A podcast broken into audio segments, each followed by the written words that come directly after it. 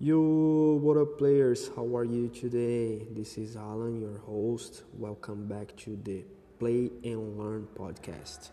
I'm really, really happy for recording these episodes for you guys. Today, I'm going to encourage you, I'm gonna give you some advice and tell you the truth. If you live in Brazil, if you speak Portuguese, you know more English than you think Yes, that's right. So let's switch up to Portuguese and talk a little bit more about this topic.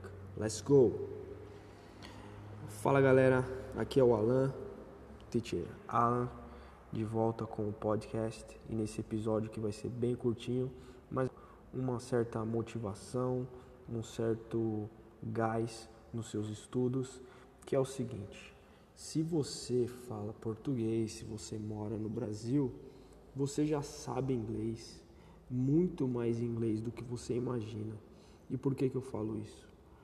No nosso dia a dia, por conta da internet, por conta do mundo globalizado que a gente vive hoje, a gente tem muita informação, é, muita coisa que chega pra gente via é, mídias sociais, via televisão, filmes, séries, músicas no inglês.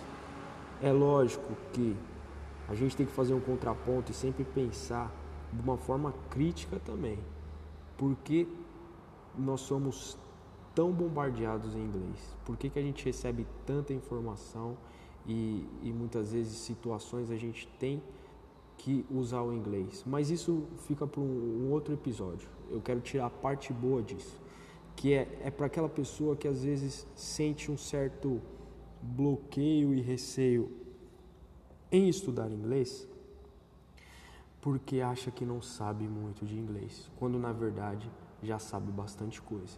Então, se a gente pega exemplos simples do dia a dia, comida, se a gente, por exemplo, vai num restaurante, peço desculpas pelos, pelos efeitos sonoros aí, é porque eu estou perto aqui da, da rua, então acaba tendo uma interferência externa, mas vamos lá.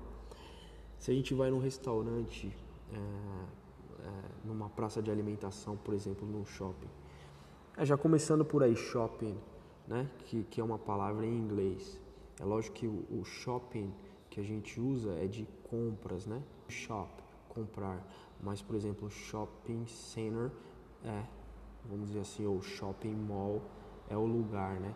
Então já começa daí uma palavra em inglês. Mesmo se você saber falar inglês, já tem uma palavra aí para você, ó, shopping ou shopping center, que no caso no, no português a gente acaba fala, puxando, né? Shopping center, né? Mas shopping center é, seria uma pronúncia legal. E aí você vai, por exemplo, numa praça de alimentação, né? Praça de alimentação em inglês é o que? Food court. Então você vai numa food court e aí você olha para restaurantes, restaurants.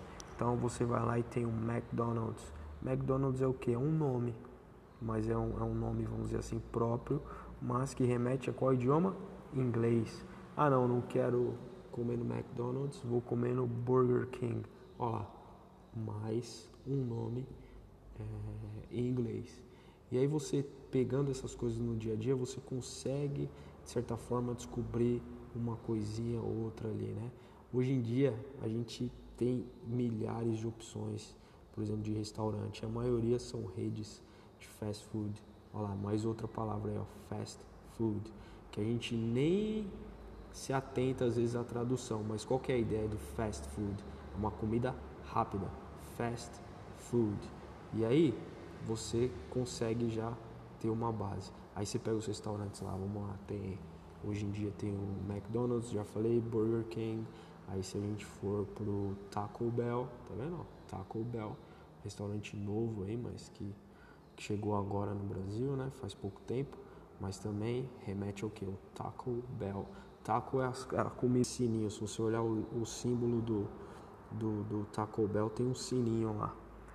E aí tem vários outros, tem o KFC, né? Que é o KFC, que tem o um nome também, só que muitas vezes a gente nem, nem relaciona vários, vários exemplos. E aí se a gente for para as comidas, por exemplo, nuggets, né? Nuggets é uma palavra de origem do inglês, que mais? Ah, o próprio hambúrguer, né? Que se escreve diferente, pronuncia hambúrguer também. É, que mais? É, milkshake, olha lá, milkshake é o que? É um leite batido, milkshake, seria aquela mistura, né? Sorvete, leite, enfim. Várias, várias palavras a gente começa relacionando. Hot dog, hot dog, que é o que? O nosso cachorro quente. Mas aí a gente tem que tomar cuidado com o que? As traduções, né? Geralmente a gente vai num, sei lá, numa dessas banquinhas ou esses carros que vendem lanche também, tem aquele X não sei o que, X isso, X aquilo, X não sei o que, só que é com a letra X, né? Que no inglês já seria X, então já não tem tanto o, o efeito desejado, né? Mas a gente tem vários lanches aí que eles remetem ao inglês, né? Cheeseburger, uh, X egg, enfim, vários, vários, vários exemplos. E aí partindo para um outro campo, vamos supor. A gente falou um pouco de comida, se a gente falar agora, por exemplo, de entretenimento. Vamos lá, se a gente pegar, por exemplo, videogames, aí a palavra videogame já é uma palavra de origem do idioma inglês, videogame. Aí, aí a gente pega, por exemplo, os botões lá, vamos supor, é, start, né? Que muitas vezes a gente usa para pausar, né? Mas o start, ele é o que? O começar, né? E aí quando quem joga videogame, eu conheço algumas pessoas que, que tem um vasto vocabulário a partir de jogos, aprende muita coisa. Essa é uma dica também, se você quer aprender inglês, mas tem certa dificuldade, vamos dizer assim, com com aprendizagem formal, aquela coisa de livro e tal e aquilo, você pode usar videogames também para te ajudar. É lógico que vai ser importante você também ter uma base, é, recorrer a livros, a, vamos dizer assim, a leituras e tudo mais, exercícios, mas você pode ir começando pegando uma base por, pelos videogames, né? Então tem vários, né? Esportes, por exemplo, quando você pega os esportes também tem várias coisas aí que a gente pode é, relacionar, né? Por exemplo, skateboard, né? Skateboard é uma palavra de origem é, do idioma inglês. Várias manobras ou tricks do, do de quem de quem pratica o, o skate também, né? Flip, heel flip, né? Tipo você vê que, é, por exemplo, o heel é, relaciona ao que é o calcanhar, né? Então, por exemplo, o flip, que é o de aquele, aquela volta, né, o, o, mortal, vamos dizer assim, aquela, aquela volta, né, flip, aquela virada, né, flip de, de virar também. Seria um, um, uma virada com calcanhar, você vira o skate com calcanhar. Cara, se você for pegando os pequenos detalhes que tem no dia a dia e que a gente consegue relacionar é, eh, para o idioma, você começa a, a, a descobrir um, um, mundo todo novo, assim, sabe? Você consegue é, descobrir palavras, descobrir o que elas significam de uma forma totalmente intuitiva. Então, qual que é a minha dica para você? Tenta fazer, vamos supor assim, um, um, um brainstorm com você mesmo. É, você pensar em várias palavras que você já conhece do inglês e fazer uma lista, sabe? E ver quantas dessas palavras, é, quant, qual a quantidade de palavras que você já sabe mesmo se você não estuda, se você estuda, você vai saber muito mais. Mas tenta fazer aí, ó, sem parar. Pega cinco minutinhos, senta, pega uma folha, um, um, uma caneta, um lápis e começa a escrever todas as palavras. E não se, se importe é, se está escrevendo certo ou errado. Essa é uma segunda parte. O que, que você faz? Seleciona todas essas palavras.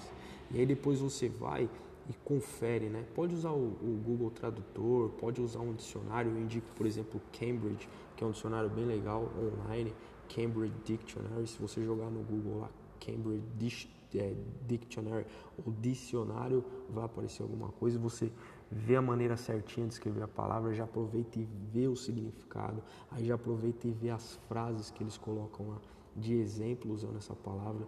Então é bacana para você ver o quanto você já sabe. E aí você vê que algumas palavras que a gente até usa no português, vamos dizer assim, no nosso dia a dia, que são de origem do inglês, a gente usa elas com outro significado. Rápido aqui para você, por exemplo, outdoor o outdoor, né? Se a gente vê o outdoor, a gente já remete àquele painel com uma propaganda, geralmente numa beira de estrada, né? Ou num prédio. É, mas o, o outdoor, no, no, inglês mesmo, significa fora, né? Ou ao, ao, ar livre. Por exemplo, outdoor activities, atividades ao ar livre.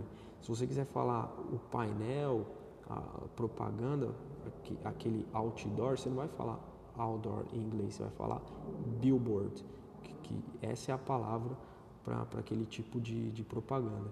E aí, aqui no Brasil a gente usa como é, propaganda, né? painel, né? outdoor, mas na verdade no inglês é billboard. Um outro exemplo é que eu já paguei mico, hein? Quando estudava numa universidade americana, é, pendrive. Lá eles não sabem o que é pendrive. Aqui a gente usa pendrive, que seria aquele é, cartão, é, aquele de armazenar, né? De, de gravar dados no computador. Lá eles falam flash drive. Eles até têm um outro, uma outra maneira de falar que eu não lembro agora, mas flash drive foi, foi o que me ensinaram. Eu falava, can, can, can, I, can I get your pen drive for a second? E aí meu colega, tipo, de aula, que, do que, que você está falando? Pen? Aí ele me deu uma caneta assim, aí eu falei, não, não, aí, e aí eu apontei, né? Ele falou, oh, flash drive. Que lá eles utilizam flash drive, aqui a gente usa pen drive. Então, é, faz isso, beleza? Essa é a minha dica de hoje. É um, é um, é um episódio bem curto, bem é, é, intuitivo para você ver o quanto você já tem de conhecimento. E aí, se você puder me mandar é, via rede social, pode ser pelo Instagram, arroba inglês play and learn, ou se você quiser mandar pelo Facebook, no, no, no mensagem de Facebook, Alanda Silva, traço play and learn, ou se você quiser mandar por e-mail, inglêsplayandlearn@gmail.com. Beleza? Deixa sua dúvida, seu comentário. Vou gostar bastante de saber o que você está pensando desse podcast. So thank you guys for your attention and see you on the next episode. Bye bye.